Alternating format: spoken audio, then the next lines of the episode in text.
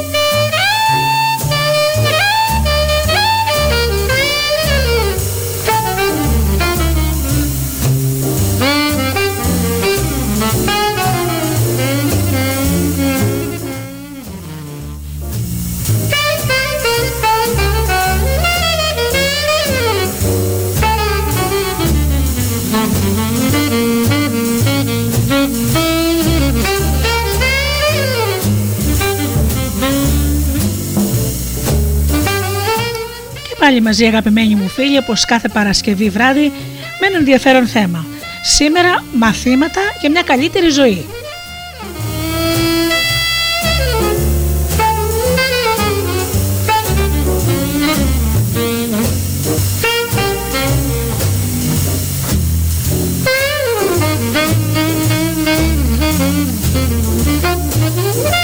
Πρώτα όμως να καλησπέριζω τους αγαπημένους μου φίλους όλους αυτούς τους ανθρώπους που μας ακούν όλα αυτά τα χρόνια και μας επιστηρίζουν με την αγάπη της. Με την αγάπη τους. Πρώτα πρώτα να καλησπερίσω τους ανθρώπους που μας ακούγοντάς μας πληκτρολογούν www.studiodelta.gr και βρίσκονται στη σελίδα του σταθμού.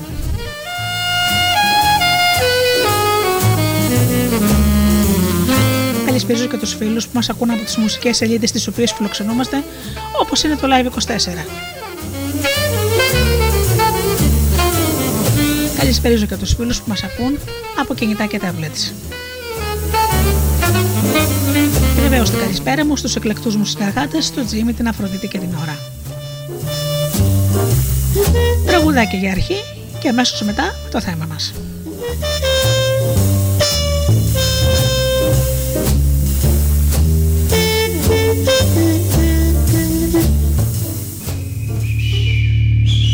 Say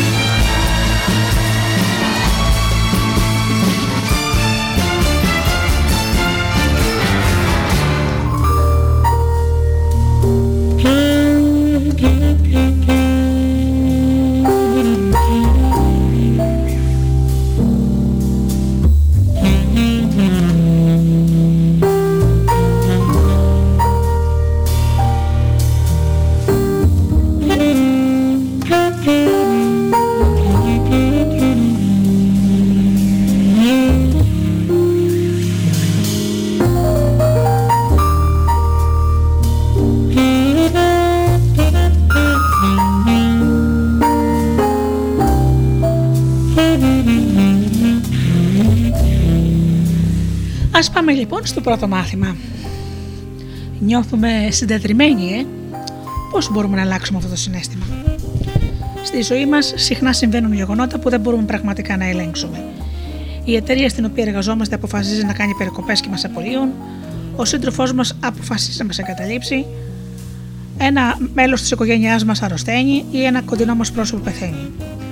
Η κυβέρνηση καταργεί ένα πρόγραμμα στο οποίο βασιζόμασταν. Σε αυτές τις περιπτώσεις νιώθουμε ότι δεν υπάρχει τίποτα που να μπορούμε να κάνουμε για να βελτιώσουμε την κατάσταση.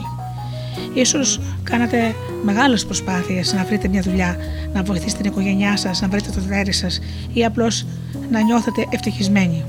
Όμως τίποτα δεν έφερε αποτέλεσμα. Όταν δοκιμάζουμε μια νέα προσέγγιση, όταν βάζουμε τα δυνατά μας, αλλά αποτυγχάνουμε στο στόχο μας, συνήθως φοβόμαστε να προσπαθήσουμε ξανά. Γιατί; Διότι θέλουμε να αποφύγουμε τον πόνο. Σε κανέναν δεν αρέσουν οι αποτυχίες.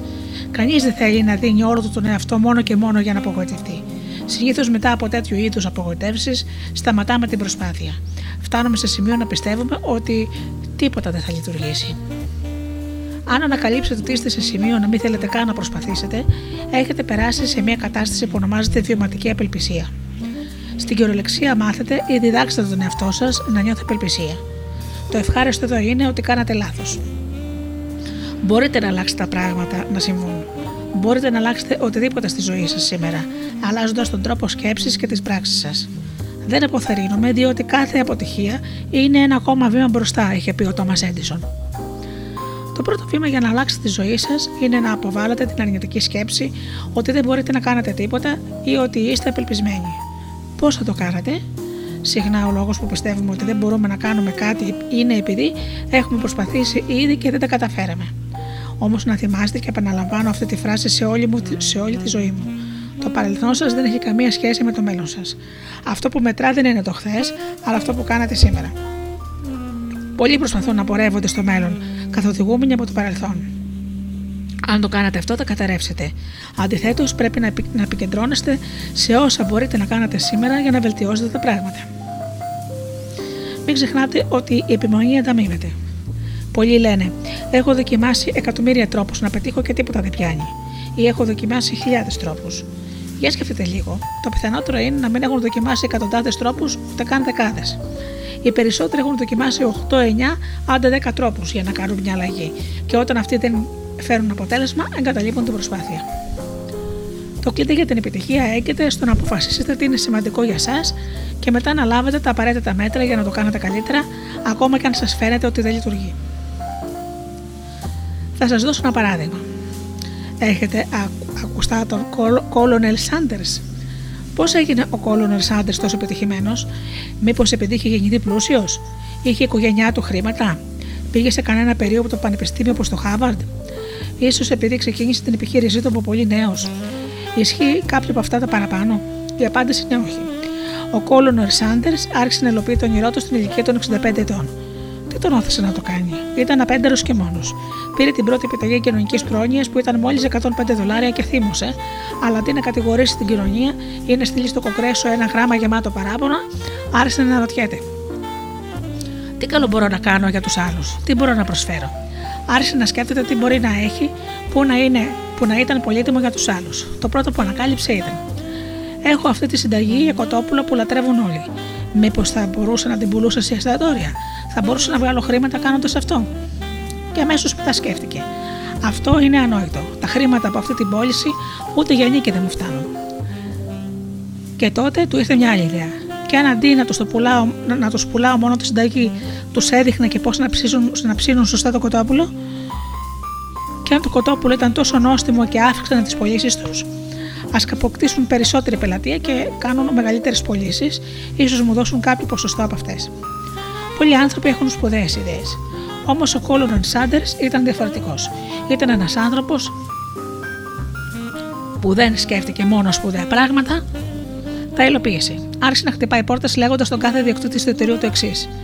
Έχω μια υπέροχη συνταγή για κοτόπουλο και νομίζω πως αν τη χρησιμοποιήσετε θα αυξήσετε τις πωλήσεις σας και θα ήθελα ποσοστό αυτής της αύξησης. Φυσικά πολλοί γέλασαν στα μούτρα του και του είπαν: Δεν μας αδειάζει στη γωνιά γέρο. Τι το φοράς αυτό το γελίο λευκό κοστούμι; Τα παράθεσε ο Κόλον Σάντερς; Όχι. Διέθετε το βασικότερο κλειδί της επιτυχίας. Εγώ το ονομάζω προσωπική δύναμη. Προσωπική δύναμη σημαίνει να έχει κάποιος την επιμονή να αναλάβει δράση. Κάθε φορά που κάνετε κάτι, μαθαίνετε από αυτό και βρίσκετε τρόπο να το κάνετε καλύτερα την επόμενη φορά. Ο Κόλονερ Σάντερς φυσικά χρησιμοποίησε την προσωπική του δύναμη. Αντί να απελπιστεί μετά το τελευταίο εστιατόριο που υπέρεψε την ιδέα του, εστίασε αμέσως στο πώς να μιλήσει πιο πιστικά και στο πώς να πάρει θετική απάντηση από το επόμενο εστιατόριο. Πόσες φορές νομίζετε ότι απέρριψαν τον Κόλονερ Σάντερς πριν πάρει την απάντηση που ήθελε, δέχτηκε 1009 όχι πριν ακούσει το πρώτο ναι.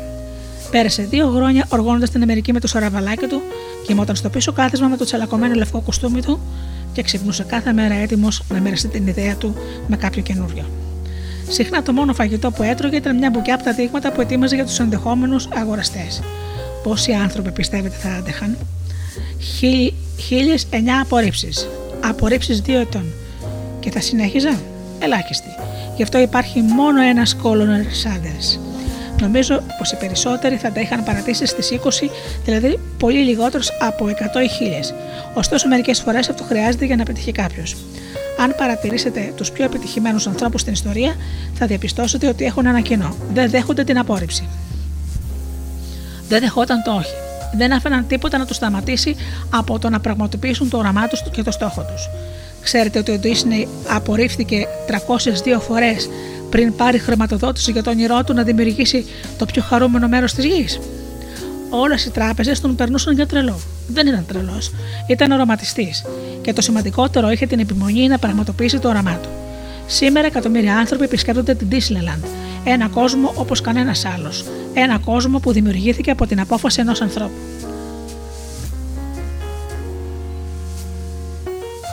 Κανένα πρόβλημα δεν είναι μόνιμο.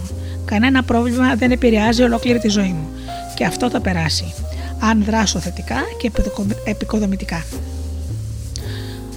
Παρόλο που η ζωή καμιά φορά είναι απέσια, μπορώ να πω ότι μπορείς να είσαι και ευγνώμων. Για το γεγονός ότι είμαστε υγιείς και ότι αναπνέουμε καθαρό αέρα.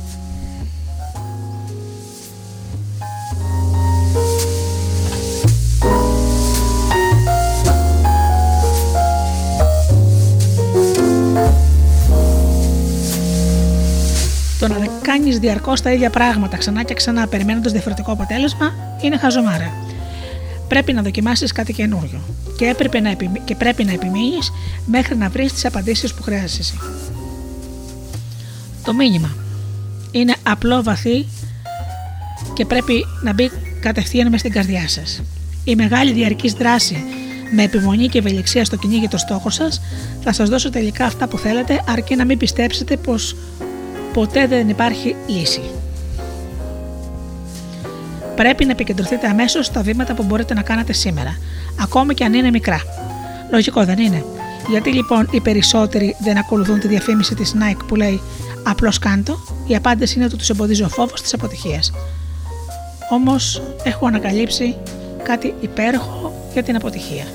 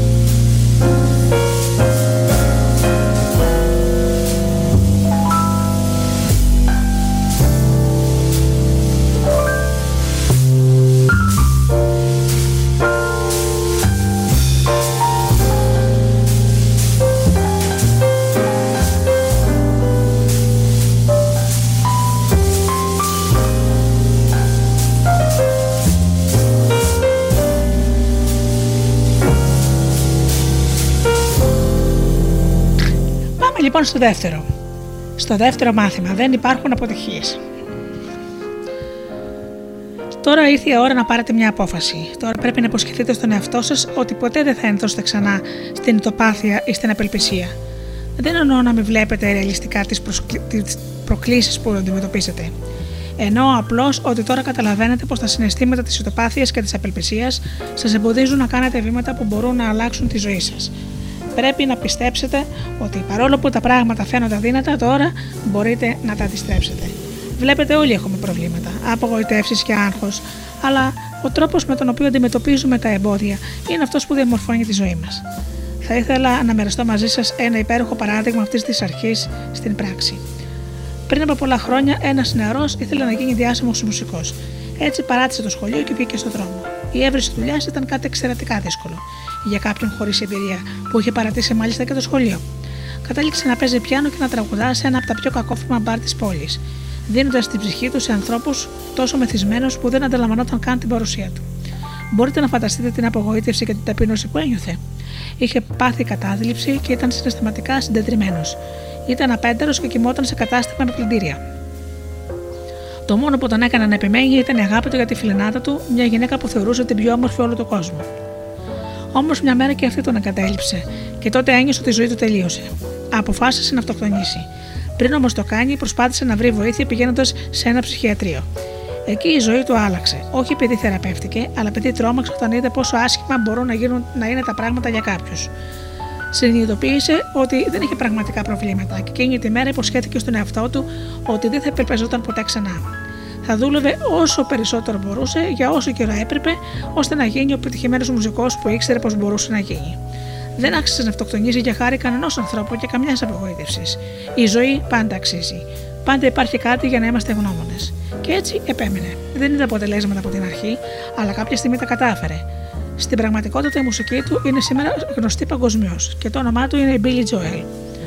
Όλοι μας πρέπει πάντα να θυμόμαστε ότι κάθε εμπόδιο του Θεού είναι νουθεσία, ότι δεν υπάρχουν αποτυχίες, ότι αν δοκιμάσετε κάτι και δεν φέρει αποτέλεσμα, αλλά από αυτό μάθετε κάτι που θα σας βοηθήσει επικοδομητικά στο μέλλον, τότε έχετε πραγματικά πετύχει.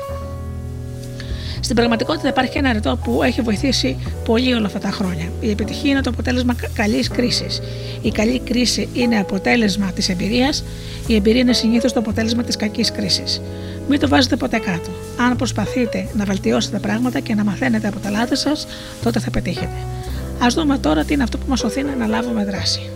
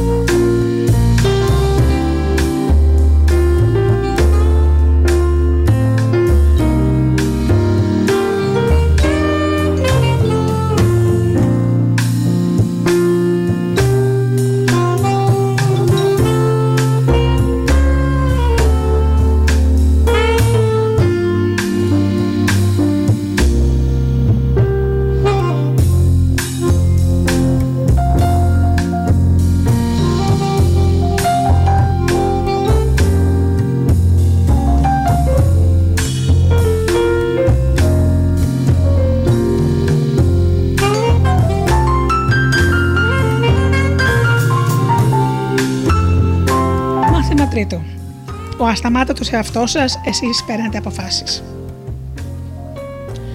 Μέχρι τώρα είπα αρκετές φορές ότι έχετε μια δύναμη να αλλάξετε τη ζωή σας. Πού είναι λοιπόν, πώς θα τη βρούμε. Όλοι ξέρουμε ότι για να έχουμε νέα αποτελέσματα πρέπει να κάνουμε νέες πράξεις, αλλά πρέπει να συνειδητοποιήσουμε ότι όλες οι πράξεις μας πηγάζουν από μια απόφαση. Η δύναμη τη απόφαση είναι η δύναμη της αλλαγής. Και πάλι είναι αλήθεια ότι δεν μπορούμε πάντα να ελέγχουμε όλα τα γεγονότα της ζωής μας. Όμως μπορούμε να ελέγχουμε αυτό που αποφασίζουμε, να σκεφτούμε, να επιστρέψουμε, να νιώσουμε και να πράξουμε αυτά τα γεγονότα.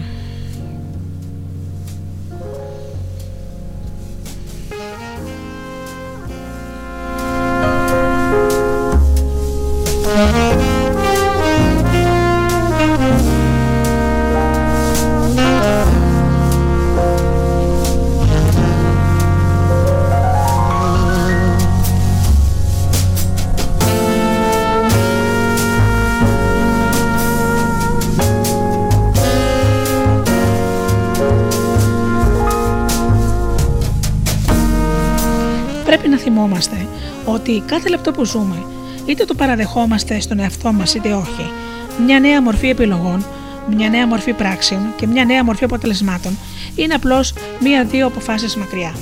Οι περισσότεροι ξε- ξεχνάμε ότι έχουμε τη δύναμη της επιλογής. Τελικά είναι οι αποφάσεις μας και όχι οι συνθήκες ζωής μας αυτές που καθορίζουν το μέλλον μας. Το πώς ζήσατε σήμερα είναι αποτέλεσμα μιας σειράς αποφάσεων. Με ποιον αποφασίσετε να περάσετε χρόνο, τι αποφασίσετε να μάθετε και τι όχι.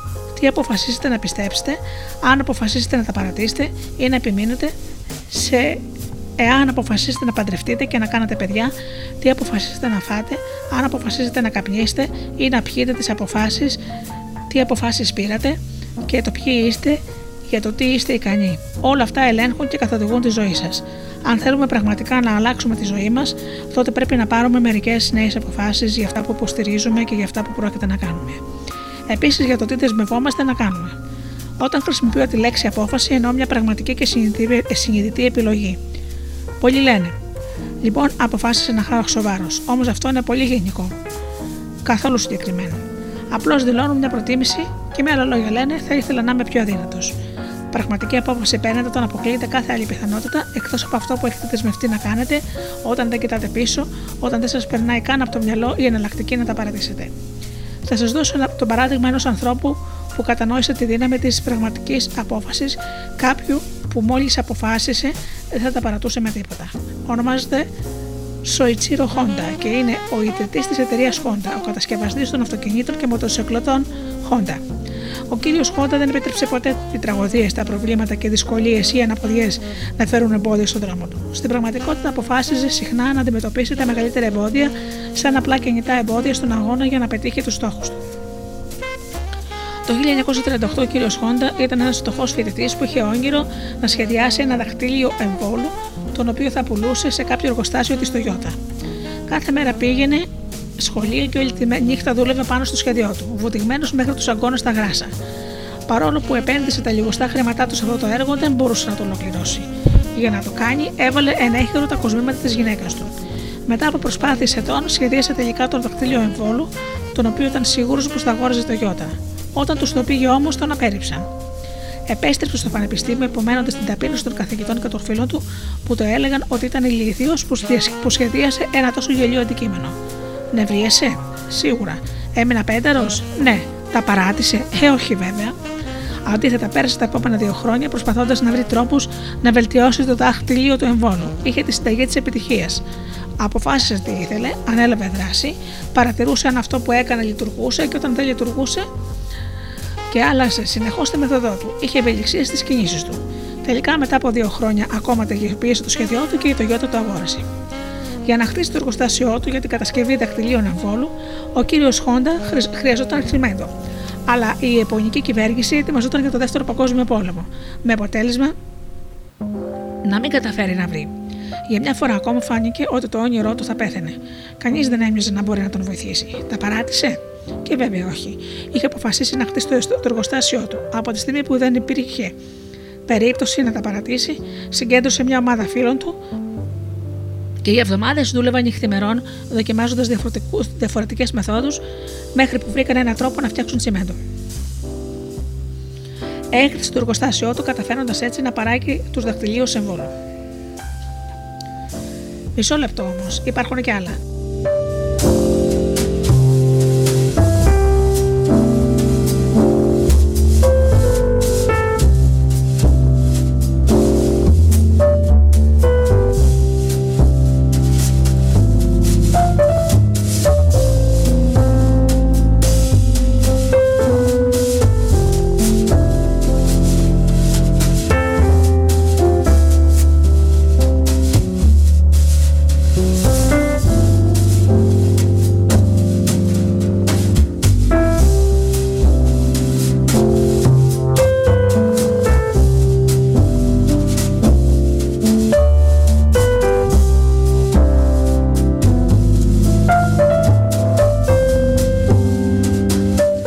Η ιστορία δεν τελειώνει εδώ. Στη διάρκεια του πολέμου, οι Ηνωμένες Πολιτείες βομβάρδισαν το εργοστάσιό του, καταστρέφοντας το μεγαλύτερο μέρος του.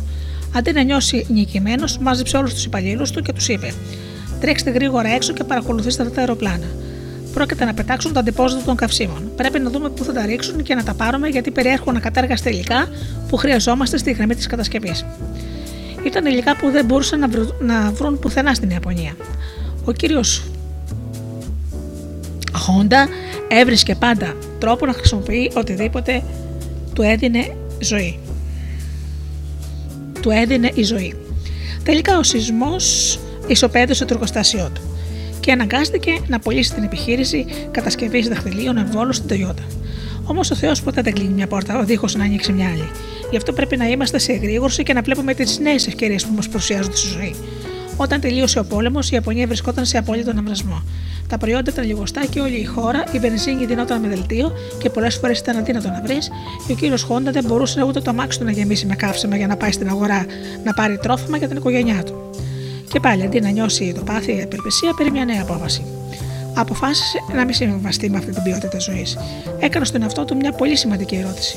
Πώς αλλιώς μπορώ να θρέψω την οικογένειά μου, Πώς μπορώ να χρησιμοποιήσω όσα ήδη έχω για να φτάσω στην αγορά; Παρατήρησε ένα μικρό κινητήρα που είχε ένα κινητήρα με μέγεθος και τύπο κατάλληλο για χλωκοπτική μηχανή και σκέφτηκε να το συνδέσει με το ποδήλατό του.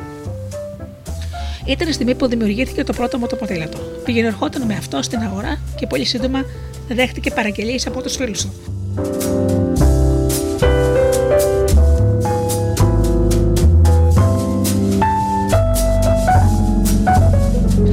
Κατασκεύασε τόσα μοτοποδήλατα που το τελείωσαν οι κινητήρες με αποτέλεσμα να αποφασίσει να χτίσει ένα καινούριο εργοστάσιο και να φτιάχνει δικούς του.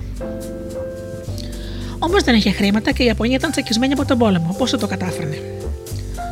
Το πεπρωμένο διαμορφώνονταν τη στιγμή της απόφασης. Αντί να το βάλει λοιπόν κάτω και να πει δεν υπάρχει τρόπος, σκέφτηκε μια εξαιρετική ιδέα. Αποφάσισε να γράψει ένα γράμμα σε κάθε διοκτήτη καταστήματος ποδηλάτων, λέγοντάς τους πως πίστευε ότι είχε τη λύση ώστε η Ιαπωνία να ξαναπάρει μπρος ότι το μοτοποδήλατό του θα ήταν οικονομικό και θα βοηθούσε τον κόσμο να πηγαίνει όπου ήθελε.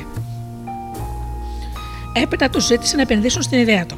Από τους 18.000 ιδιοκτήτες καταστημάτων ποδηλάτων που έλαβαν γράμμα, οι 3.000 έδωσαν στον κύριο Χόντα χρήματα με αποτέλεσμα να κατασκευάσει την πρώτη παρτίδα. Και έτσι πέτυχε, σωστά; Λάθος. Το μοτοποδήλατο ήταν προβολικά μεγάλο και ογκώδες και το αγόρασαν ελάχιστοι Ιάπωνες. Για μια ακόμη φορά λοιπόν παρατήρησε τι έκανε λάθος και αντί να τα παρατήσει, άλλαξε πάλι τη μεθόδο του. Αποφάσισε να απογυμνώσει το ποδήλατο και να το κάνει πιο ελαφρύ και πιο μικρό. Το ονόμασε Cab και έγινε επιτυχία εν μια νυχτή, δίνοντας στον Χόντα το βραβείο του αυτοκράτορα. Όλοι τον κοιτούσαν και σκεφτόταν πόσο τυχερός ήταν που βρήκε αυτή την ιδέα. Τυχερός ήταν, ίσως αν έτυχε περιλαμβάνει μόχδο από τις σωστές γνώσεις. Σήμερα η εταιρεία του κύριου Χόντα είναι μια από τις πιο επιτυχημένες στον κόσμο. Απασχολεί 100.000 υπαλλήλους και οι πωλήσεις της ξεπερνούν όλες τις υπόλοιπες εκτός της Toyota στι ΗΠΑ. Και αυτό γιατί ο κύριος Χόντα δεν τα παράτησε ποτέ. Ποτέ δεν άφησε τα προβλήματα ή τις συνθήκες να τους σταθούν εμπόδιο.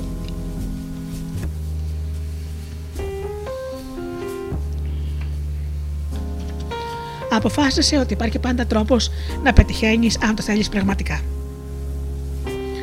Όλοι ξέρουμε ότι υπάρχουν άνθρωποι που γεννιούνται με πλεονεκτήματα. Γεννήθηκαν από πλούσιους γονείς και μεγάλωσαν σε προνομιακό περιβάλλον, ευλογήθηκαν με γερό και υγιές σώμα, μεγάλωσαν με την καλύτερη φροντίδα και ποτέ δεν τους έλειψε τίποτα.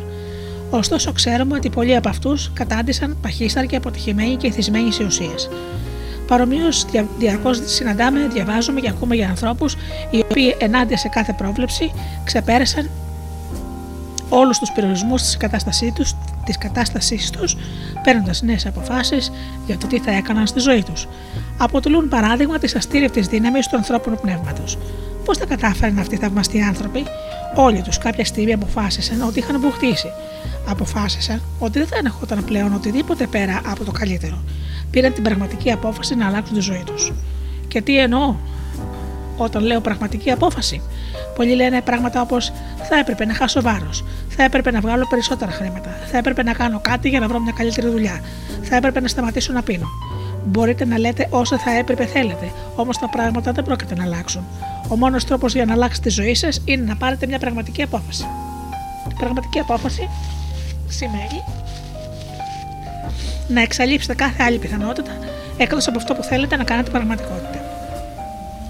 Αφού η λήψη αποφάσεων είναι τόσο απλή και ισχυρή, γιατί δεν την ακολουθούν περισσότεροι άνθρωποι, διότι δεν ξέρουν τι σημαίνει πραγματική απόφαση. Νομίζουν ότι οι αποφάσεις είναι σαν λίστα ευχών. Θα ήθελα να κόψω το κάπνισμα. Θα ήθελα να κόψω το ποτό. Οι περισσότεροι έχουν τόσο καιρό να πάρουν μια απόφαση που έχουν ξεχάσει πώς είναι να το κάνουν. Όταν παίρνετε μια πραγματική απόφαση, τραβάτε μια γραμμή όχι πάνω σε άμμο, αλλά σε τσιμέντο. Ξέρετε ακριβώς τι θέλετε. Αλλά αυτή η διαβιά σας δίνει τη δύναμη να κάνετε ακόμα περισσότερα πράγματα για να πάρετε τα αποτελέσματα που, μπορεί, που αποφασίσετε να κυνηγήσετε. Οι άνθρωποι που ξεπερνάνε τις δυσκολίες και αλλάζουν τη ζωή τους καθημερινά τρία είδη, παίρνουν καθημερινά τριών ειδών σημαντικών αποφάσεων. Πού να επικεντρώνονται, τι σημαίνουν τα πράγματα, τι να κάνουν. Ένα άλλο μου αγαπημένο παράδειγμα είναι η ιστορία του Ed Roberts. Είναι ένας συνηθισμένος άνθρωπος καθυλωμένος σε ένα περικό καροτσάκι που έγινε ξεχωριστός με την απόφασή του να ξεπεράσει τους εμφανείς περιορισμούς του.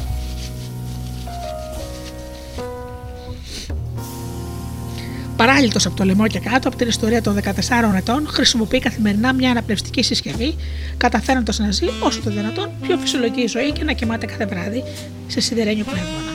Φτάνοντας αρκετές φορές κοντά στο θάνατο, θα μπορούσε κάλλιστα να επικεντρώνεται στον πόνο του, αλλά επιλέγει να κάνει μια διαφορά για τους άλλους. Τι ακριβώς κατάφερε να κάνει; Τα τελευταία 15 χρόνια, η απόφασή του να πολεμά ενάντια σε έναν κόσμο που συχνά έβρισκε συγκαταβατικό έφερε πολλές βελτιώσεις στην ποιότητα της ζωής ατόμων με ειδικές ανάγκες.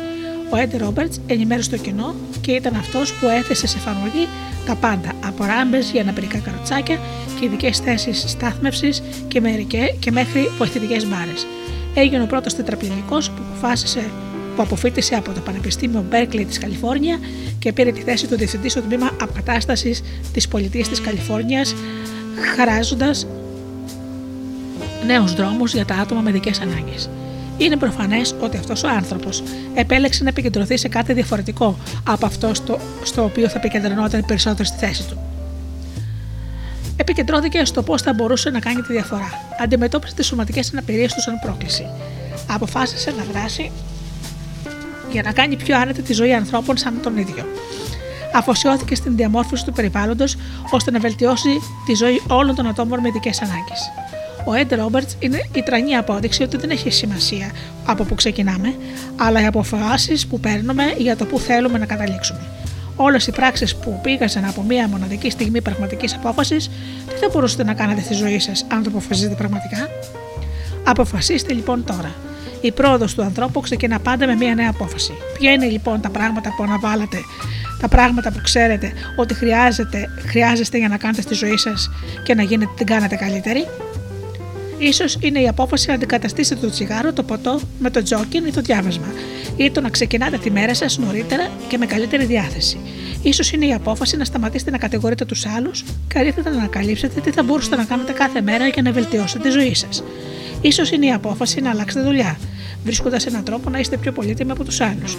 σω είναι η απόφαση να σπουδάσετε και να αποκτήσετε νέες δεξιότητες ή γνώσεις που θα σας επιτρέψουν να μάθετε περισσότερα πράγματα ή να προσφέρετε περισσότερα στην οικογένεια και στους φίλους σας. Αυτή τη στιγμή πάρτε αποφάσεις που σκοπεύετε να ακολουθήσετε, ό,τι και αν γίνει. Πρώτα πάρτε μια μόνο απόφαση.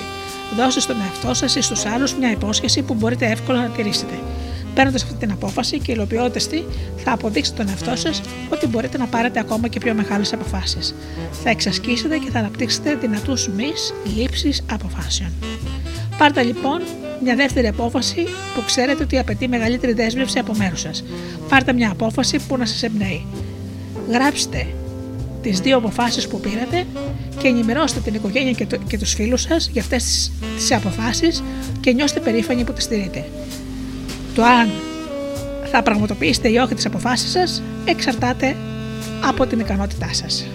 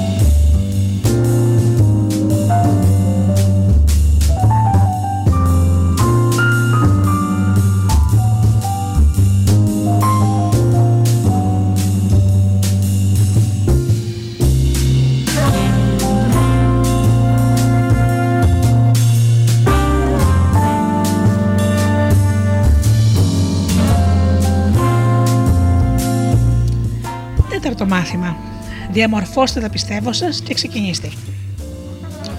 Υπάρχει μια δύναμη που ελέγχει όλες τις αποφάσεις σας. Επηρεάζει τον τρόπο που σκέφτεστε και νιώθετε κάθε στιγμή τη ζωή σας. Καθορίζει τι θα κάνετε και τι όχι. Καθορίζει πώς θα νιώσετε για οτιδήποτε συμβαίνει στη ζωή σας. Αυτή η δύναμη είναι τα πιστεύω σας. Όταν πιστεύετε κάτι, δίνετε στον εγκεφαλό σας μια αδιαφυσβήτητη εντολή να αντιδράσει με συγκεκριμένο τρόπο. Για παράδειγμα, σας ρώτησαν ποτέ κάτι του τύπου Μου φέρνει παρακαλώ το αλάτι και πήγατε στην κουζίνα λέγοντας μέσα σας Δεν ξέρω πού είναι το αλάτι. Ψάξατε σε όλα τα ντουλάπια της κουζίνας και τελικά είπατε Δεν βρίσκω το αλάτι. Σίγουρα το άτομο που σας το ζήτησε το αλάτι ήρθε στην κουζίνα, στάθηκε δίπλα σας, έδειξε μπροστά στα μάτια σας και είπε: Και αυτό τι είναι, ήταν το αλάτι. Εκεί ήταν από την αρχή. Ναι, εκεί ήταν. Πώς δεν το είδατε, διότι δεν πιστεύετε ότι το αλάτι είναι εκεί. Μόλις δεν μορφώνουμε ένα πιστεύω, αυτό αρχίζει να ελέγχει τι βλέπουμε και τι νιώθουμε. Ξέρετε ότι ένα πιστεύω μπορεί να αλλάξει το χρώμα των ματιών κάποιου. Μπορεί σύμφωνα με τον Dr. Bernie Siegel, τον συγγραφέα του βιβλίου Αγάπη, Ιατρική και Θαύματα, καθώς και άλλων βιβλίων για το νου και το σώμα, οι επιστήμονες έχουν ανακαλύψει κάποια πολύ ενδιαφέροντα στοιχεία για τους ανθρώπους με διαταραχή πολλαπλής προσωπικότητας, όταν ένα τέτοιο άτομο πιστεύει ότι είναι κάποιος άλλος, ο εγκέφαλός του δέχεται μια εντολή και στην κυριολεξία αλλάζει τη βιοχημία του και το χρώμα των ματιών του αλλάζει τη στιγμή που αλλάζει την προσωπικότητα. Τα πιστεύω μπορούν να επηρεάσουν ακόμα και τον καρδιακό παλμό. Οι άνθρωποι που πιστεύουν πραγματικά στο βουντού θα πεθάνουν αν κάποιος τους κάνει μάγια. Όχι φυσικά από τα μάγια, αλλά επειδή έδωσαν στην καρδιά τους την αδιαμφισβήτητη εντολή να σταματήσει να χτυπά. Θεωρείτε ότι τα πιστεύω σας μπορούν να επηρεάσουν τη ζωή σας και τη ζωή των γύρων σας; Σίγουρα. Τα πιστεύω είναι πολύ ισχυρά. Γι' αυτό πρέπει να προσέχετε πολύ τι επιλέγετε να πιστεύετε, ιδιαίτερα με τον εαυτό, για τον εαυτό σας. Να λοιπόν, μερικά πιστεύω. Πάντα υπάρχει τρόπος να αλλάζω τα πράγματα αν το θέλω πραγματικά. Δεν υπάρχουν αποτυχίες στη ζωή. Αν μαθαίνω οτιδήποτε από κάτι, έχω πετύχει. Κάθε εμπόδιο του Θεού είναι νουθεσία. Το παρελθόν δεν έχει σχέση με το μέλλον. Οποιαδήποτε στιγμή μπορώ να αλλάξω ολόκληρη τη ζωή μου, παίρνοντας μια νέα απόφαση. Αυτά τα πιστεύω καθοδηγούν τον τρόπο που σκέφτομαι εγώ ίδια και συμπεριφέρομαι. Με έχουν βοηθήσει να αλλάξω καταστάσεις μπροστά σε τρομερά εμπόδια και να δημιουργήσω μια μακροχρόνια επιτυχία. Πίστη είναι να πιστεύεις αυτό που δεν βλέπεις ακόμα. Η ανταμοιβή αυτής της πίστης είναι να βλέπεις αυτό που πιστεύεις. Αυγουστίνος ή πόνο. Ο Άγιος Αυγουστίνο. Τελικά, τι είναι το πιστεύω; Συχνά μιλάμε για πράγματα που δεν καταλαβαίνουμε ακριβώς τι σημαίνουν. Οι περισσότεροι αντιλαμβάνονται ένα πιστεύω ως κάτι πραγματικό, όταν στην ουσία δεν είναι τίποτα περισσότερο από ένα συνέστημα βεβαιότητας για το τι σημαίνει κάτι. Αν θέλετε ότι πιστεύετε, αν λέτε ότι πιστεύετε πως είστε έξυπνοι, στην πραγματικότητα αυτό που λένε είναι Νιώθω σίγουρος ότι είμαι έξυπνος. Αυτή η αίσθηση βεβαιότητας σας επιτρέπει να βρίσκετε μέσα στις πηγές που σας βοηθούν να συμπεριφέρεστε έξυπνα για να παράγετε τα αποτελέσματα που θέλετε. Όλοι παίρνουμε απαντήσεις που χρειαζόμαστε μέσα από τους άλλους, αλλά συχνά η έλλειψη των πιστεύων, η έλλειψη της βεβαιότητας μας καθιστά ανίκανους να χρησιμοποιούμε την ικανότητα που κρύβουμε μέσα μας. Ένας απλός τρόπος να κατανοήσετε ένα πιστεύω είναι να σκεφτείτε το θεμέλιο λίθο του, μια ιδέα.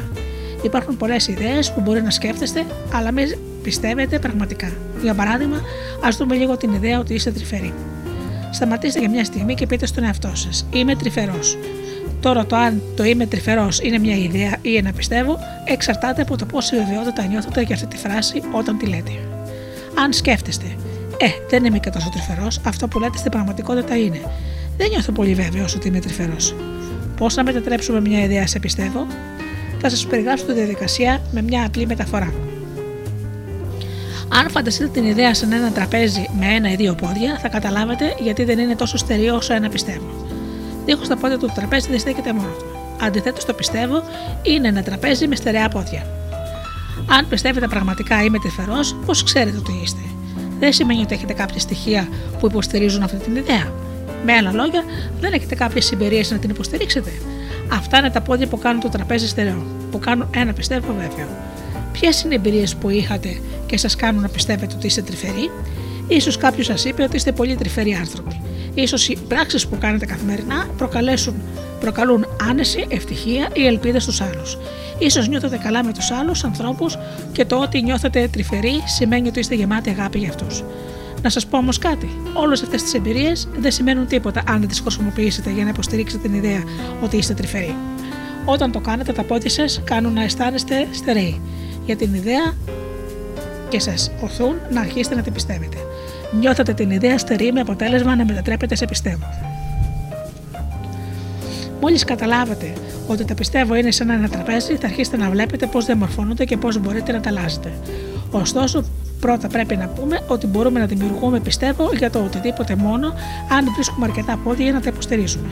Δεν είναι αλήθεια ότι έχετε αρκετές εμπειρίες ή γνωρίζετε αρκετά άτομα που έχουν περάσει δύσκολες στιγμές που αν το θέλατε πραγματικά θα μπορούσατε εύκολα να πιστέψετε ότι οι άνθρωποι είναι κακοί και αν είχαν την ευκαιρία θα σας εκμεταλλεύονταν. Σω δεν θέλετε να πιστέψετε κάτι τέτοιο και είμαι σίγουρη πως ξέρετε ότι αυτό το είδο το πιστεύω δεν σας οδηγεί πουθενά. Αλλά δεν έχετε τις εμπειρίες που θα μπορούσατε να υποστηρίξουν αυτή την ιδέα και να σας κάνουν να την πιστέψετε ότι αν θέλετε.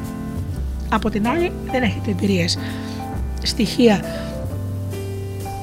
που να υποστηρίζουν την ιδέα ότι οι άνθρωποι είναι κατά βάθος καλοί και ότι αν νοιάζεστε πραγματικά για αυτούς και τους συμπεριφέρεστε καλά, θα θέλουν και εκείνοι να σας βοηθήσουν.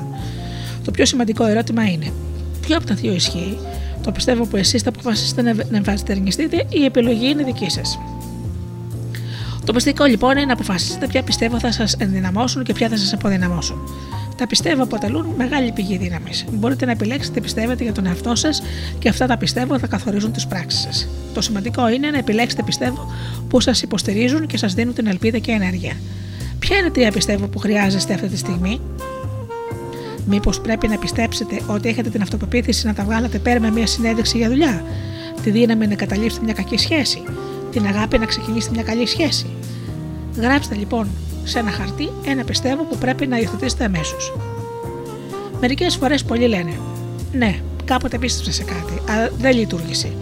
Πώς είναι σίγουροι ότι δεν λειτουργήσε, ίσως έπρεπε να δώσουν περισσότερο χρόνο. Θα μπορούσαν να μάθουν κάτι από αυτή την ιστορία χιλίων ετών της Ενδία. Είναι για έναν αγρότη που έχει μόνο ένα άλογο για να οργώνει το χωράφι του, και αυτό το άλογο κάποια στιγμή το σκάει. Οι γειτονές του λένε: Μα αυτό είναι τρομερό.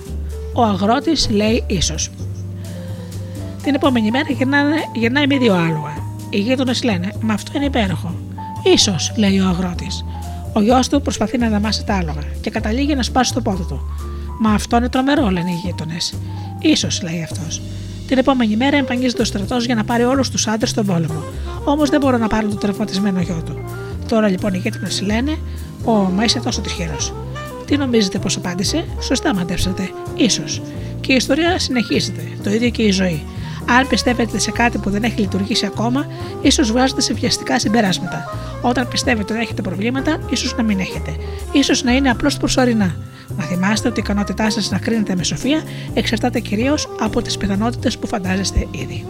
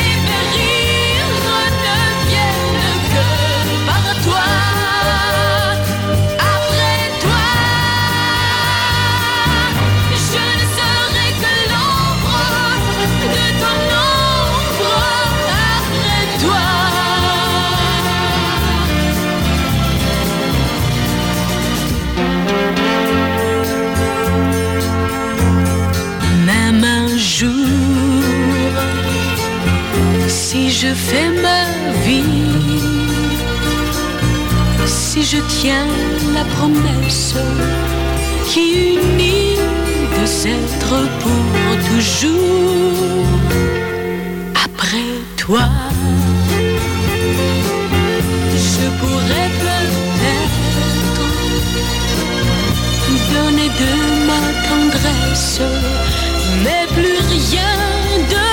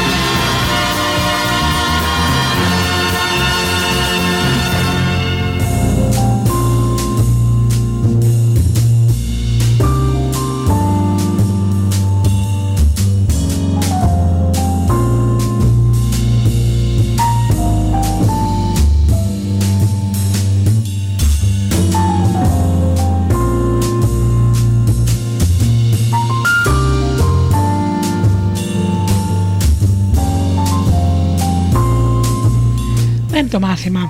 Αυτό που βλέπετε είναι αυτό που παίρνετε. Πολλοί θέλουν να αλλάξουν το πώς νιώθουν, αλλά δεν ξέρουν πώς. Ο ταχύτερος τρόπο να αλλάξετε αυτό που νιώθετε για το, δίπο- για το οτιδήποτε είναι να αλλάξετε αυτό στο οποίο επικεντρώνεστε. Αν θέλετε να νιώσετε υπέσια τώρα, είναι πολύ εύκολο, σωστά; Το μόνο που χρειάζεται να κάνετε είναι να σκεφτείτε κάτι άσχημο που σας έχει συμβεί και να επικεντρώσετε όλη την προσοχή σας σε αυτό. Αν το σκεφτείτε, το σκεφτείτε αρκετά, θα αρχίσετε να νιώθετε πάλι απέσια. Τι ανόητο. Θα βλέπετε μια επέσια ταινία για δεύτερη-τρίτη φορά. Ε, όχι βέβαια. Τότε λοιπόν, γιατί θέλετε να δείτε μια επέσια ταινία στο μυαλό σας; Αυτό το παράδειγμα δείχνει πόσο εύκολο είναι για τον οποιονδήποτε να επικεντρώνεται σε άσχημα συναισθήματα και πόσο σημαντικό είναι να ελέγχετε το που επικεντρώνεστε.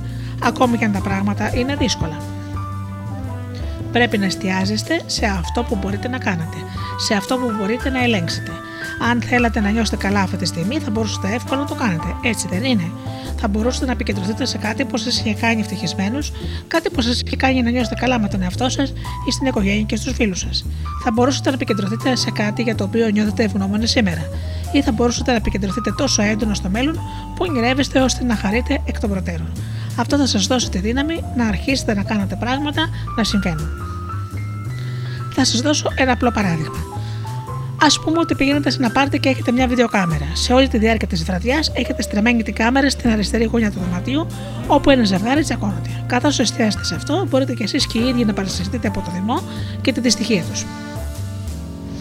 Εστιάζετε στο θυμό τους και ίσως σκέφτεστε τι δυστυχισμένο ζευγάρι και τι απέσιο πάρτι. Αν όμως το ίδιο πάρτι στρέφετε την προσοχή σας στη δεξιά γωνία, στη δεξιά γωνία υπάρχει μια παρέα που γελάει και αστείευεται και αντί να τσακώνονται περνάει υπέροχα.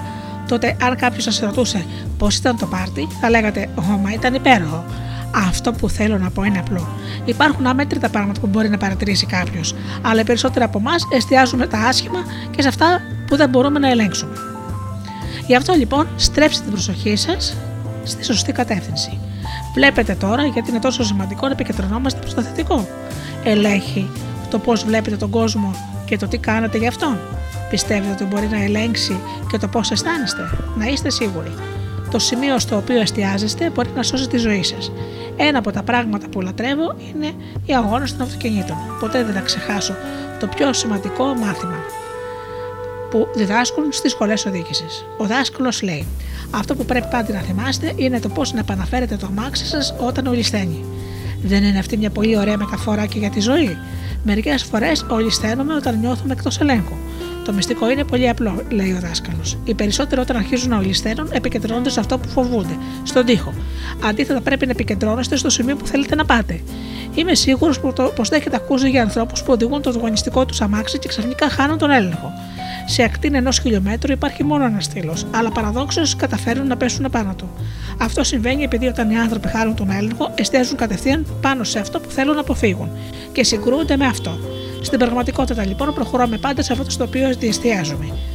Ο δάσκαλος λοιπόν της οδήγησης λέει: Θα κάνουμε μία προσωμείωση ολίσθησης. Εδώ έχω ένα υπολογιστή και όταν πατήσω το κουμπί, το τιμόνι θα στρίψει και θα σε κάνει να χάσεις τον έλεγχο. Όταν ολιστήσουμε, μην κοιτάξεις τον τοίχο. Επικεντρώσου στο σημείο που θέλεις να πας. Έτσι λοιπόν, την πρώτη φορά που βγαίνουν στον δρόμο, οι δάσκαλοι πατάνε το κουμπί. Ξαφνικά αρχίζει, αρχίζει ο οδηγός να χάνει τον έλεγχο του αυτοκίνητου. Πού νομίζετε ότι στραφήκαν τα μάτια τους, σωστά, κατευθείαν πάνω στον τοίχο. Τα τελευταία δευτερόλεπτα, τρομοκρατημένοι, γιατί ήταν τρομοκρατημένοι γιατί ήξεραν ότι θα τρακάρουν. Τότε όμως ο δάσκαλος πιάνει το κεφάλι, το γυρίζει αριστερά, αναγκάζοντάς τον, τον οδηγό να κοιτάξει προς την κατεύθυνση που έπρεπε να πάει. Έτσι συνεχίζεται η ολίσθηση και ενώ ξέραν ότι θα συγκρουόμαστε, θα συγκρουόταν, ε, ο δάσκαλος σε αναγκάζει να κοιτάξει προς μόνο μια κατεύθυνση. Έτσι λοιπόν, καθώς εστιάζει προς την κατεύθυνση αυτή, στρίβεις αναγκαστικά το τιμόνι προς αυτή. Το αυτοκίνητο στρίβει και τσακ, τα καταφέρνει. Φαντάζεστε βέβαια τι ανακούφιση υπάρχει. Ένα πράγμα που πρέπει να ξέρετε για όλα αυτά. Όταν αλλάζεις το σημείο της εστίασης, συχνά δεν αλλάζεις αμέσως κατεύθυνση. Δεν ισχύει το ίδιο και για τη ζωή. Συνήθως υπάρχει μια χρονοκαθυστέρηση από τη στιγμή που αλλάζεις το σημείο εστίασης μέχρι να αλλάξεις κατεύθυνση. Γι' αυτό πρέπει να εστιάζεστε γρήγορα εκεί που θέλετε και να μην περιμένετε περισσότερο να λύσετε το πρόβλημα. Α επιστρέψουμε στην ιστορία μας λοιπόν. Το μαθαίνεις το μαθημά σου αμέσως, όχι βέβαια. Την επόμενη φορά που αρχίζει πάλι να πλησιάζει κάποιος επικίνδυνα τον τοίχο, ο δάσκαλος σε αναγκάζει να σου θυμίσει πάλι να κοιτάξεις το στόχο σου. Την τρίτη φορά όμως θα γυρίσεις μόνος σου το κεφάλι. Να πιστέψεις τον εαυτό σου ότι τα καταφέρνεις. Μετά θα μάθεις πολύ άνετα ότι όταν ολισθαίνει το αμάξι να γυρίσεις το κεφάλι σου εκεί που θέλεις να πας. Το, το τιμόνι στρίβει το αυτοκίνητο και αμέσως ακολουθείς. Είναι αυτό μια εγγύηση ότι πάντα θα πετυχαίνεις να ελέγχεις το σημείο εστίασης. Αυξάνεται όμως τις πιθανότητές σου, βεβαίως. Πώ σχετίζεται αυτό με εσάς, όταν συναντάμε προβλήματα, πρέπει όλοι να εστιάζουμε στις λύσεις, να εστιάζουμε στο που θέλουμε να πάμε, όχι σε αυτό που μας τρομάζει. Πρέπει να εστιάζουμε σε αυτό που θέλουμε να βιώσουμε. Η αλλαγή του σημείου εστίασης, η λήψη αποφάσεων και η αλλαγή των πιστεύω γίνονται όλα αυτά μέσα σε μία νύχτα. Όχι βέβαια, και πάλι είναι σαν να γυμνάζουμε ένα μη. Οι μύες δεν φουσκώνουν ξαφνικά στο παπάι, αυτό γίνεται σταδιακά. Αλλά σας εγγυώμαι ότι αν αλλάξετε σημείο εστίασης, έστω και για λίγο, η πραγματικότητά σας θα αλλάξει πολύ. Τώρα α μάθουμε ένα από τα πιο ισχυρά εργαλεία για να αλλάξει το σημείο εστίασης. Κάτι που χρησιμοποιούμε και που χρησιμοποιώ εγώ κάθε μέρα στη ζωή μου και από τότε αποφάσισα να κάνω τα όνειρά μου πραγματικότητα.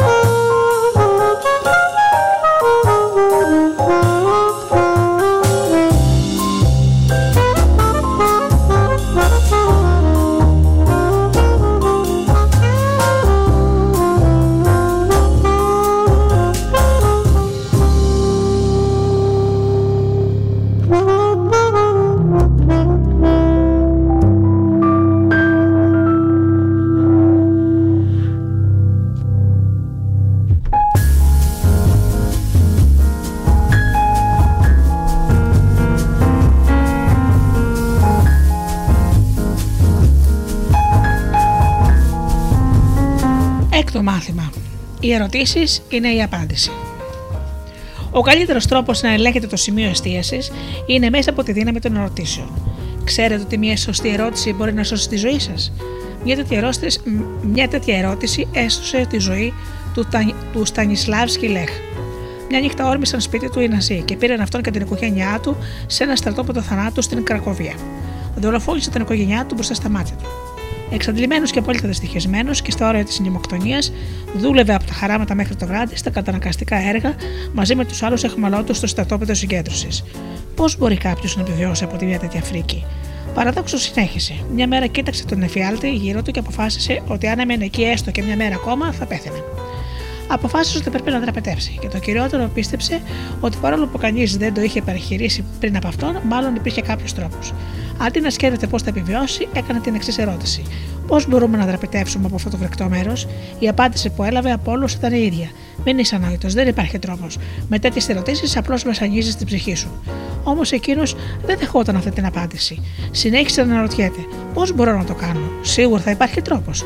Πώς μπορώ να φύγω από εδώ; Μια μέρα του ήρθε η απάντηση. Ο Λεχ μύριζε σαπισμένη σάρκα λίγα μέτρα από το σημείο που δούλευε. Ήταν τα πτώματα των ανδρών, γυναικών και παιδιών που είχαν πεθάνει στους θαλάμους αερίων και βρισκόταν στιβαγμένα στην καρότσα ενός φορτηγού. Αντί να ρωτήσει πώς επιτρέπει ο Θεός να συμβαίνει μια τέτοια φρίκη, αναρωτήθηκε: Πώς μπορώ να εκμεταλλευτώ αυτό το γεγονός και να τραπετεύσω. Καθώς ο ήλιος έδιε, οι εχμάλωτοι έφευγαν για τους κοιτώνας. Γδύθηκε και κρύφτηκε γυμνός μέσα στη σωρό των πτωμάτων την ώρα που δεν έβλεπε κανείς. Παριστάνοντας τον νεκρό, περίμενε την, με την εμετική μυρωδιά του θανάτου γύρω του κάτω από το βάρος των πτωμάτων που τον πλάκωναν. Κάποια στιγμή άκουσε το φορτηγό να ξεκινάει. Μετά από λίγο η καρότσα άδισε τα πτώματα σε ένα ανοιχτό τάφο. Περίμενε λίγο μέχρι να βεβαιωθεί πως είχαν φύγει όλοι και τότε έτρεξε γυμνός στα 50 χιλιόμετρα προς την ελευθερία. Ποια ήταν η διαφορά ανάμεσα στην πίστη του, Σανι- του Στανισλάβσκι Λεχ και σε αυτή των εκατομμυρίων που πέθαναν στα, στρατό- στα στρατόπεδα συγκέντρωσης; Σαφώς υπήρχαν πολλοί παράγοντες, αλλά διαφορά είναι ότι αυτός έκανε μια διαφορετική ερώτηση. Μια ερώτηση που επαναλάμβανε διαρκώς, σίγουρος ότι κάποια στιγμή θα έπαιρνε την απάντηση. Αυτή είναι μια καλή ερώτηση. Καθημερινά κάνουμε στον εαυτό μας ερωτήσεις. Οι απαντήσεις ελέγχουν το σημείο που εστιάζουμε, το πώς σκεφτόμαστε και το πώς νιώθουμε. Ένας από τους βασικούς τρόπους με τους οποίους άλλαξε τη ζωή μου ήταν σωστές ερωτήσεις που έκανα. Σταμάτησα να ρωτάω γιατί είναι άδικη η ζωή, γιατί δεν πετυχαίνουν ποτέ τα σχέδιά μου. Αντίθετα, άρχισα να κάνω ερωτήσεις που θα μου έδιναν χρήσιμες απαντήσεις. Ζήτε και θα λάβεις. Αναζήτησε και θα βρεις. Χτύπα και η πόρτα θα ανοίξει για σένα. Κατά Ματθαίων, στίχο 7-7. Πρώτα σκέφτηκα κάποιες ερωτήσεις για να λύνω διάφορα προβλήματα. Αυτές οι ερωτήσεις με προετοιμάζουν να ζητώ και να βρίσκω λύσεις σε προβλήματα που προκύπτουν. Τι το σπουδαίο έχει αυτό το πρόβλημα, τι δεν είναι ακόμα τέλειο, τι προτίθεμαι να κάνω για να το φέρω εκεί που είμαι και εκεί που θέλω, τι προτίθεμαι να σταματήσω να κάνω για να το φέρω εκεί που θέλω, πώς μπορώ να απολαύσω τη διαδικασία όσο να κάνω τα απαραίτητα για να το καφέρω εκεί που θέλω; Εάν δυσκολεύεστε να απαντήσετε σε αυτές τις ερωτήσεις, χρησιμοποιήστε τη λέξη θα μπορούσα. Παράδειγμα, για, προ... για ποιο πράγμα θα μπορούσα να είμαι ευτυχισμένος από τη ζωή μου σήμερα; Επίσης, κάνω στον εαυτό μου συγκεκριμένες ερωτήσεις το πρωί που ξυπνάω και άλλες το βράδυ πριν πέσω για ύπνο. Με κάνουν να νιώθω υπέροχα όλη τη μέρα και να τη- την τελειώνω θετικά.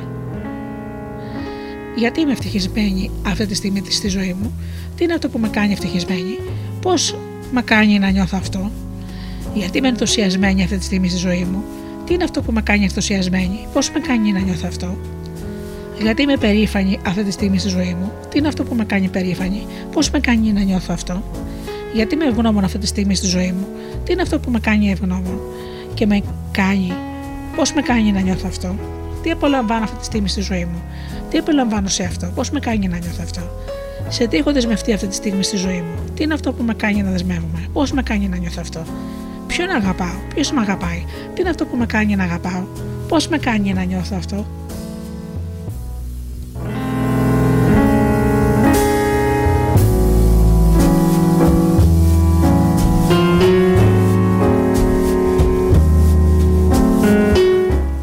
Έδωσα σήμερα, με ποιους τρόπους πρόσφερα σήμερα, τι έμαθα σήμερα, πώς συνέβαλα σήμερα στην ποιότητα της ζωής μου, το σήμερα στην ποιότητα της ζωής μου, πώς μπορώ να χρησιμοποιήσω το σήμερα ως επένδυση για το μέλλον μου; Αυτές οι ερωτήσεις με έχουν σώσει. Θα βοηθήσουν και εσάς να αλλάξετε το σημείο το οποίο εστιάζεστε και θα σας βοηθήσουν να αλλάξετε τη ζωή σας. Το δώρο των σπουδαίων ερωτήσεων. Μόλις μάθετε πώς να κάνετε σπουδαίες ερωτήσεις, θα βοηθήσετε όχι μόνο τον εαυτό σας, αλλά και τους άλλους. Κάποτε στη Νέα Υόρκη ήταν ένας που συνάντησε ένα φίλο και συνεργάτη του για φαγητό. Ήταν ένας εξέχον δικηγόρος, τον οποίο τον θαύμασε για την επιτυχία στη δουλειά του και για το γραφείο που είχε στήσει από νέος. Όμως εκείνη την μέρα είχε δεχτεί ένα τρομερό πλήγμα. Ο σενατόρο του είχε εγκαταλείψει την εταιρεία, αφήνοντάς τον με τρομερές λειτουργικές δαπάνες και καμιά ιδέα πώς να ξεπεράσει το πρόβλημα. Να θυμάστε ότι το σημείο στο οποίο εστίαζε καθόριζε τα πάντα. Σε κάθε περίσταση μπορείτε να εστιάσετε σε αυτό που θα σας κάνει να νιώσετε καλύτερα ή σε αυτό που θα σας κάνει να νιώσετε χειρότερα. Και σε ό,τι εστιάσετε, αυτό θα βρείτε. Το πρόβλημα ήταν πως έκανα τις λάθος ερωτήσεις. Πώς με κατέληψε έτσι ο συνεργάτης μου; Αδοφορεί παντελώς, δεν καταλαβαίνει ότι με καταστρέφει. Δεν καταλαβαίνει ότι δεν μπορώ να συνεχίσω χωρίς αυτόν. Πώς θα πω στους πελάτες μου ότι δεν μπορώ να τους αναλάβω πλέον. Όλες αυτές οι ερωτήσεις τον έκαναν να νιώθει ότι η ζωή του του είχε καταστραφεί. Υπήρχαν πολλοί τρόποι με τους οποίους θα μπορούσε να, βοηθήσει, να βοηθηθεί αυτός ο άνθρωπος, αλλά αποφάσισε να του κάνει απλώς μερικές ερωτήσεις. Έτσι, ξεκίνησε κάνοντάς του τις πρωινές ερωτήσεις ενδυνάμωσης και μετά τις ερωτήσεις επίλυσης προβλημάτων. Πρώτα τον ρώτησε: Γιατί είσαι ευτυχισμένος, ξέρω ότι αυτό ακούγεται ανόητο, αλλά και γελίο. Αλλά γιατί είσαι πραγματικά ευτυχισμένος; Η πρώτη απάντηση ήταν για τίποτα. Έτσι μετά ο φίλος του το είπε: Γιατί δεν μπορούσες να είσαι ευτυχισμένος σήμερα αν ήθελες; Το σκέφτηκε για λίγο και είπε: Είμαι ευτυχισμένος που έχω τη γυναίκα μου γιατί η σχέση μας είναι πολύ καλή. Έπειτα ο φίλος του τον ρώτησε: Πώς αισθάνεσαι όταν σκέφτεσαι την καλή σχέση με τη γυναίκα σου; Εκείνος απάντησε: Είναι ένα από τα ωραιότερα δώρα στη ζωή μου. Είναι πολύ ξεχωριστή, σωστά; Μόλις άρχισε να επικεντρώνεται στα συναισθήματα που έχει για εκείνη, αμέσως άρχισε να νιώθει καλύτερα. Σω πείτε ότι απλώς το αποσπούσε την προσοχή. Όμως στην πραγματικότητα τον βοήθησε να νιώσει καλύτερα και όταν νιώθεις καλύτερα βρίσκεις πιο αποτελεσματικούς τρόπους να αντιμετωπίζεις προβλήματα. Έτσι λοιπόν τον ξαναρώτησε γιατί άλλο ήταν ευτυχισμένος. Άρχισε λοιπόν να λέει ότι θα έπρεπε να νιώθει χαρούμενος που βοήθησε ένα συγγραφέα να κλείσει συμφωνία για το πρώτο του βιβλίο και μάλιστα πόσο ευτυχισμένος ήταν αυτός ο συγγραφέας. Ακόμη είπε ότι θα έπρεπε φυσικά να είναι περήφανος, όμως δεν ήταν. Αν ήσουν περήφανος, τον ρώτησε, πώς θα αισθανόσουν. Καθώς σκεφτόταν πόσο υπέροχα θα ένιωθε, η συναισθηματική του κατάσταση άρχισε να αλλάζει. Έπειτα τον ρώτησε, Γιατί άλλο είσαι περήφανος; Και είπε, Είμαι πολύ περήφανος για τα παιδιά μου. Μοιάζονται για τους άλλους και φροντίζουν τον εαυτό τους. Είμαι περήφανος για το ότι έγιναν τέτοιοι άνθρωποι και για το, το ότι είναι παιδιά μου. Είναι μέρος της κληρονομιάς μου. Πώς νιώθεις που έχεις τέτοιο αντίκτυπο, τον ρώτησε. Και αυτός, ο άντρας, που μέχρι πριν λίγο πίστευε πως η ζωή του τελείωσε, ζωντάνεψε. Μετά ο φίλος του τον ρώτησε για ποια πράγματα ήταν ευγνώμων. Είπε ότι ήταν ευγνώμων που τα κατάφερε τότε που ήταν νέο και πάλευε να γίνει δικηγόρος. Για το, για το ότι είχε χτίσει την εταιρεία του από το μηδέν και για το ότι είχε ζήσει στο Αμερικάνικο όνειρο. Τότε λοιπόν ο φίλος του τον ρώτησε: Για ποια πράγματα είσαι ενθουσιασμένος και απάντησε: Στην πραγματικότητα είμαι ενθουσιασμένος που τώρα έχω την ευκαιρία να κάνω μια αλλαγή. Και τότε του έκανε μια πραγματικά δύσκολη ερώτηση: Τι πλεονέκτημα έχει ένα χώρο του συνεταίρου σου; Και είπε: Να σου πω, το ωραίο είναι ότι μισώ να έρχομαι στο κέντρο κάθε μέρα και προτιμώ να βρίσκομαι στο σπίτι μου στο Connecticut. Το άλλο ωραίο είναι ότι τώρα βλέπω τα πάντα με άλλα μάτια. Αυτό τον έκανε να σκεφτεί ένα σύνολο από άλλες πιθανότητες και αποφάσισε να στήσει ένα γραφείο στο, Connect, στο Connecticut μόλις 5 λεπτά από το σπίτι του και να βάλει το γιο του στην εταιρεία και να τοποθετήσει ένα τηλεφωνητή για να δέχεται τις κλήσεις του στο Μανχάταν. Ενθουσιάστηκε τόσο πολύ με την ιδέα που άρχισε να ψάχνει αμέσως καινούριο γραφείο. Μέσα σε λίγα λεπτά η δύναμη των ερωτήσεων είχε κάνει τα μαγικά της. Είχε ο φίλος αυτές τις πηγές πάντα διαθέσιμες. Φυσικά, αλλά οι ερωτήσεις που έκανα του προκαλούσαν απελπισία και τον έκαναν να βλέπει τον εαυτό του σαγέρο που τα είχε χάσει όλα. Στην πραγματικότητα η ζωή του είχε κάνει ένα υπέροχο δώρο, αλλά μόνο όταν άρχισε να κάνει τις σωστές ερωτήσεις, κατάφερε να δει την αλήθεια.